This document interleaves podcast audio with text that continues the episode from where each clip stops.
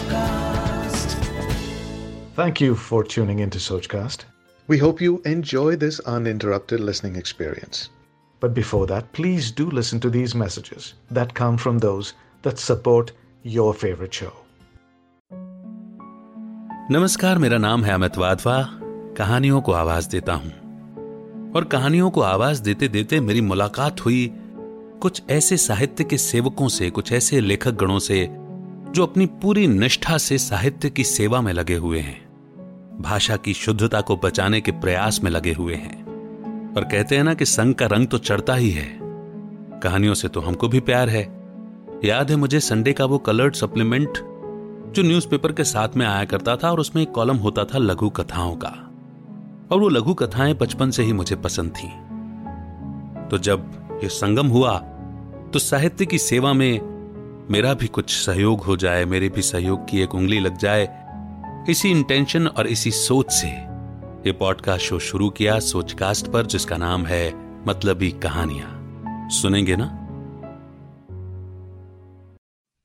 Welcome back to मतलबी कहानियाँ। जी हाँ, लघु कथाओं वाला पॉडकास्ट और मेरा नाम है अमित वाधवा, कहानियों को आवाज़ देता हूँ। आज की लघु कथा है इच्छा का अंत जिसे लिखा है देवेंद्र राज सुथार ने। दीपावली के दिन मोहन अपने पिताजी के साथ पटाखे खरीदने के लिए बाज़ार जा रहा था। वो बाज़ार में पटाखों की दुकान के पास पहुँचा ही था कि तभी उसके सामने उसी की उम्र का एक बच्चा भूख से बिलबिलाता हुआ आया और गिड़गिड़ाने लगा। मोहन का मन बच्चे को देखकर द्रवित हो गया, पिघल गया। उसने पिताजी को पटाखे खरीदने से मना करते हुए कहा, बाबा, जब तक मेरे जैसे बच्चे भूखे हैं तब तक दीपावली के नाम पर पटाखे फोड़कर खुशियाँ मनाना व्यर्थ है। निर्धन बच्चे की भूख की आग ने मोहन के पटाखे फोड़ने की इच्छा का अंत कर दिया, और उसने पटाखे खरीदने वाले पैसों से मिठाइयाँ खरीदकर उस भूखे बच्चे को दे दी।